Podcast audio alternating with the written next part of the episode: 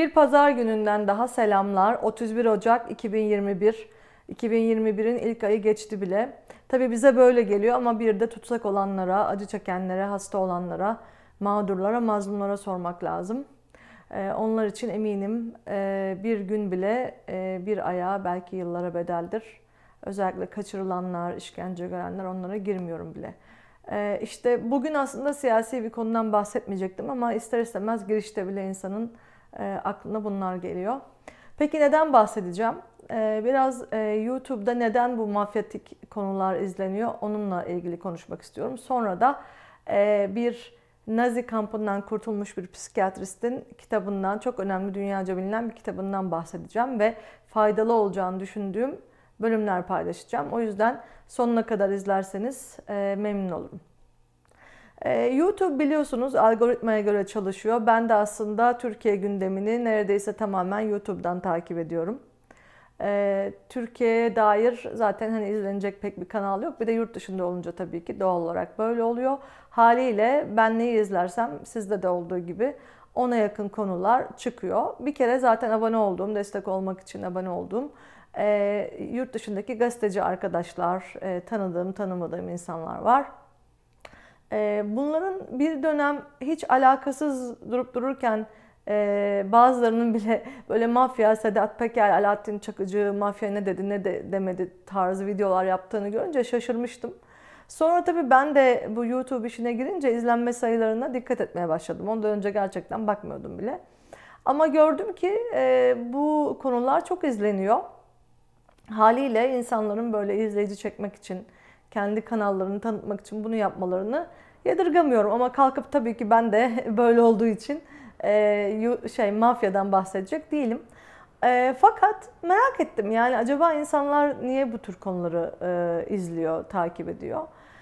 Sonuçta aslında baktığınızda sinema tarihinin bile en çok izlenen, en beğenilen, en yüksek ratingli e, yani skor anlamında, beğeni anlamında Godfather yani baba filmi geliyor biliyorsunuz. Ben aslında bunları yakın zamana kadar izlememiştim diyebilirim. Yani bu konular ilgimi çekmiyor diye düşünmüştüm. Elbette çok başarılı yapımlar. İşte orada e, Carleone ailesinin e, hikayesinin üzerinden e, mafyaya adeta bir anlamda sempati duyuyorsunuz. Çünkü aile babası işte şefkatli, sevgi dolu insanlar olarak gösteriliyor. Ben de araştırırken ona benzer bir argüman buldum. İşte New Yorker'da bu konuda makale yazan birisi şöyle demiş. Genellikle biz bu mafya gruplarıyla ya da mafyayla en azından Amerikan tarihinde bir mesafe olduğu için aramızda yani bu dönem kapandığı için o döneme böyle romantize edilerek bakılıyor. Bu insanlarda bir e, aile babası işte kendi toplumlarına, kendi ait oldukları komüniteye, gruba faydalarıyla bilinen, yardımsever insanlar olarak biliniyor. O yüzden böyle bir e, sanki e, iyi bir yanı varmış gibi lanse edilebiliyor. E, Amerika'da mafya aslında e, 1920 ve 33 arası özellikle e, etkili olmuş. Neden? Çünkü e, içki anayasal olarak yasaklanmış. İçkinin üretilmesi, dağıtılması. Ama her yasaklama sonucunda olduğu gibi e, bu da başka suçlara yol açmış.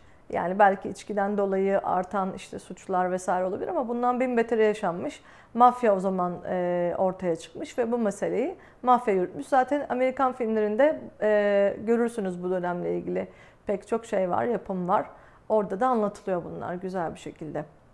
İşte e, özetle o dönem hukuksuzluk nedeniyle e, gangsterler, işte çeşitli çeteler ele geçirmişler bunu ve e, o dönem sanki topluma e, iyi bir hizmet sunuyormuş gibi yani toplumun erişemediği e, ürünlere e, erişimi sağladıkları için belki faydalı gözükmüşler.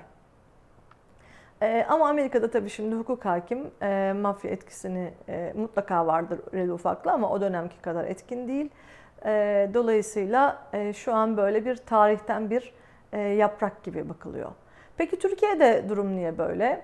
Yani sonuçta bu Sedat Peker, Alaaddin Çakıcı gibi isimler e, şu anda günümüzde tekrar ortaya çıkan bir anlamda 90'ların tekrar hortlamasıyla e, hukuksuzluğun e, tekrar hakim olmasıyla bu figürler ortaya çıktılar. Ee, peki neden insanlar buna ilgi gösteriyor? Ben biraz şöyle düşünüyorum. Her ne kadar Türkiye'de insanlar hukuksuzluktan, haksızlıktan, işte yolsuzluktan, e, kanunsuzluktan neyse işte şikayetçi olsalar da gizli bir hayranlık olduğunu düşünmeden edemiyorum. Yani bir anlamda herkesin içerisinde bir e, Kurtlar Vadisi özentisi var. Tabii bu dizinin de etkisi olduğunu düşünüyorum. Bu diziyi de aslında uzun süre direnip izlememiştim ama sonra 2000 yılların ortalarında 2005-2006'da galiba o dönem Amerika'daydım. İnternetten e, bayağı bir bölümünü peş peşe izlemiştim. E, aslında normalde yani bir sürü hukuksuz iş, e, öldürme, yaralama bir sürü iş olmasına rağmen orada da mesela karakterler biraz romantize ediliyordu. İyi bir evlat, iyi bir işte sevgili vesaire böyle romantik adamlar falan gibi. O boyutu da olduğu için bence insanlar e, biraz bu fikre alıştırıldılar. Belki herkes yolda emniyet şeridini ihlal edenlere vesaire kızıyor ya da e, istediği yere park edenlere ama aynı güce, konuma kendisi sahip olsa belki kendisi de bunu yapmak istiyor. Aslında mafya yani sonuçta kara para aklamaktan kadın ticaretine, uyuşturucudan e, yani her türlü haksız kazanca haraç almaya vesaire dair ne varsa onu içeriyor. E, ama herhalde kolay yoldan zenginleşmenin, güç sahibi olmanın bir yol olarak gözüktüğünden ilginç geliyor insanlara.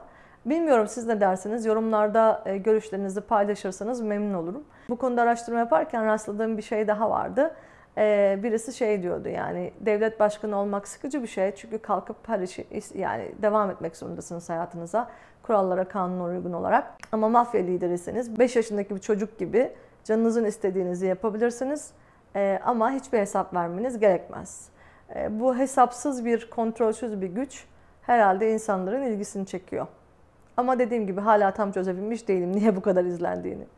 Bugünkü esas konuma gelmek istiyorum. Ee, bugün Viktor Frankl isimli e, bir psikiyatristin e, insanın anlam arayışı, Man's Search for Meaning e, adlı kitabından bahsetmek istiyorum.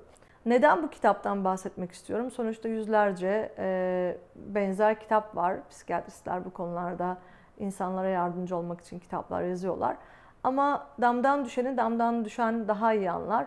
O yüzden e, Nazi kampından sağ olarak kurtulmuş, ölümle defalarca yüz yüze gelmiş birisinin e, önerileri, tavsiyeleri, tespitleri daha etkili.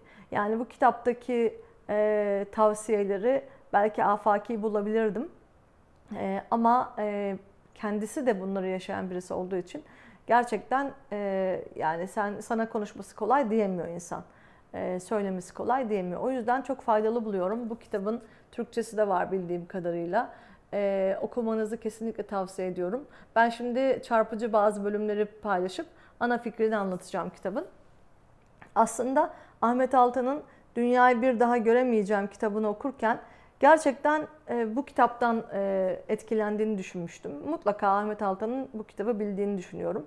Zaten etkilenmemek de mümkün değil. Özellikle hapistekiler, mağdurlar, tutsaklar, haksızlığa uğramış insanlar için çok önemli e, şey tavsiyeler, bölümler içeriyor. Tabii tercüme edeceğim bazı bölümleri o yüzden tam e, düzgün cümleler olmayabilir ama anlayacağınızı umuyorum. Burada özellikle diyor ki e, Nietzsche'nin bir sözüne vurgu yapıyor ve diyor ki e, nedeni olan birisi nasıla katlanabilir ve e, bu özellikle e, Nazi kamplarındaki insanların daha çok umutsuzluktan öldüğüne vurgu yapıyor. Yani ilaçsızlıktan ya da yiyece, yiyeceksizlikten değil, umudu, umutlarını kaybettiğinde öldüklerinden bahsediyor. Ve e, kitaptaki ana cümlelerden, ana fikirlerden birisi e, hayatın e, bir hayatın tamamen bir lezzet arayışı olmadığını ve bir anlam arayışı olduğundan bahsediyor ve Frankl'a göre üç şekilde bu anlam bulunuyor diyor.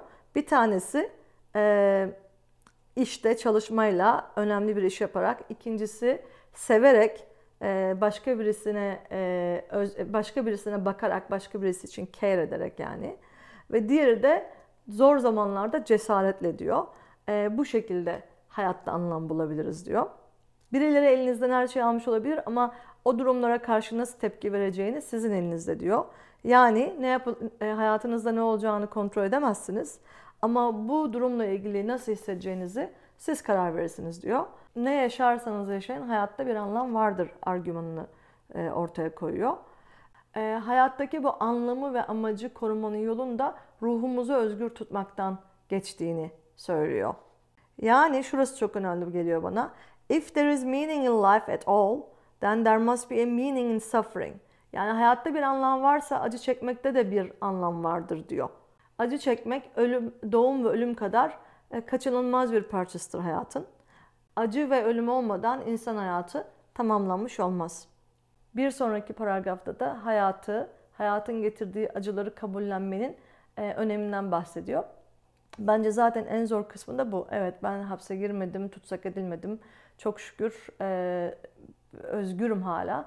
Ama buna rağmen travma sonrası e, stres bozukluğu yaşayan birisi olarak ve bir ara hayattaki tüm anlamı kaybetmiş ve her şeyi anlamsız gören birisi olarak e, bunu rahatlıkla söyleyebilirim. E, en zor kısmı zaten hayatı olduğu gibi tamamıyla başınıza gelenlerin tamamını kabul edebilmek. Zaten zor olan kısmı da bu. Frankl da kitapta bunu herkesin kolay kolay başaramayacağından ama başarıldığı zaman bu ruhani özgürlüğe, ruhi özgürlüğe, spiritual dediği yani ruh özgürlüğüne kavuştuğunuz zaman e, dış şartların sizi etkilemeyeceğini söylüyor. Bir bölüm daha var. Sayfa 72 diyor ki e, dışarıdaki çok zor e, durumlar aslında insana ruhani olarak gelişme imkanı verir. Bazıları diyor bu duruma gözlerini kapattı. Tabii Nazi kamplarından bahsediyor. Ve geçmişte yaşamayı tercih ettiler. Geçmişte yaşamayı tercih edenler için hayat iyicene anlamsız hale geldi. E, Frankl Nazi kampında kalırken, yaşarken e, o andaki zorluklara e, odaklanmaktan çok hayal kurduğundan bahsediyor. Mesela kendisini bir psikiyatrist olduğu için bütün bu açlıktan, işte soğukta çalışmaktan, ne bileyim ayakkabısızlıktan ayakları donma noktasına gelmiş. Bütün bunları düşünmektense bir hayal kurduğunu ve ileride bir konferans salonunda insanlara buradaki şartları anlattığını hayal etmiş. Bunu anlatarak Frankl içinde bulunduğu durumdan sıyrıldığını, buna sanki geçmişte olmuş gibi bakabildiğini anlatıyor. Frankl ayrıca diyor ki, e, The prisoner who had lost faith in the future, his future was doomed. Yani tutsak olan kişi kendi geleceğine özellikle e, dair umudunu kaybettiyse mahvolmuştu. Zaten bu umudun kaybolmasıyla insanlar kendilerini bırakıp bir şekilde ölüme e, terk etmişlerdi kendilerini. Dediğim gibi Frankl'ın kitabındaki bu anlam arayışı yani e, hayatın her durumda anlamlı olduğu, acı çekmenin içinde bile bir anlam olduğu belki safsata gibi gelir gelebilir insana. Neden safsata gibi gelmiyor? Neden Frankl'ın dedikleri önemli? Çünkü kendisi bunu yaşayarak tecrübe etmiş ve e, her gün ölüm korkusuyla yaşamasına rağmen Nazi kampında umudunu, geleceğe dair hayallerini kaybetmemiş ve en önemlisi de o içindeki kendine duyduğu saygıyı kaybetmemiş. Aslında bunu Ahmet Altan'da da kitabında da görmüştüm. Ee, orada zaten amaç insanları tutsak etmenin, onlara maddi manevi işkenceler yapmanın amacı aslında insanların e, onurunu çiğnemek, ayaklar altına almak. Ama siz her şeyinizi kaybetmenize rağmen e, onların yaptıklarının bir hükmü olmadığını e, düşünüyor ve hissediyorsanız bunlara katlanmak e, daha kolay oluyor diyor. En azından Frankl böyle söylüyor. Dediğim gibi ben bunu eğer Frankl'ın kitabında okumasaydım bu cümleleri kurmazdım. Çünkü o zaman e, dışarıdan gazel okumak kolay diyebilirdi insanlar. Haklı da olabilirlerdi. Ama çok daha ağır acıları yaşamış birisinin kaleminden bunları duymak, hayatın her şeye rağmen anlamlı olduğunu ve acının da hayatın vazgeçilmez bir parçası olduğunu kabullenmek gerçekten e, özgürleştirici olabiliyor. Umarım e, Frankl'ın bahsettiğim bu kitabı insanın anlam arayışı bir yerlerde e, acı çeken, sıkıntı içerisinde olan insanlara bir umut ışığı e, olur. E, kitabın tamamını okumanızın faydalı olacağını söylüyorum tekrar. E, geldiğiniz ve dinlediğiniz için teşekkür ediyorum abone olur, bildirimleri açar ve bu videoları paylaşırsanız daha çok kişiye ulaşmış oluruz. Böylelikle mafyadan bahsetmek zorunda kalmam izlenebilmek için. Teşekkürler.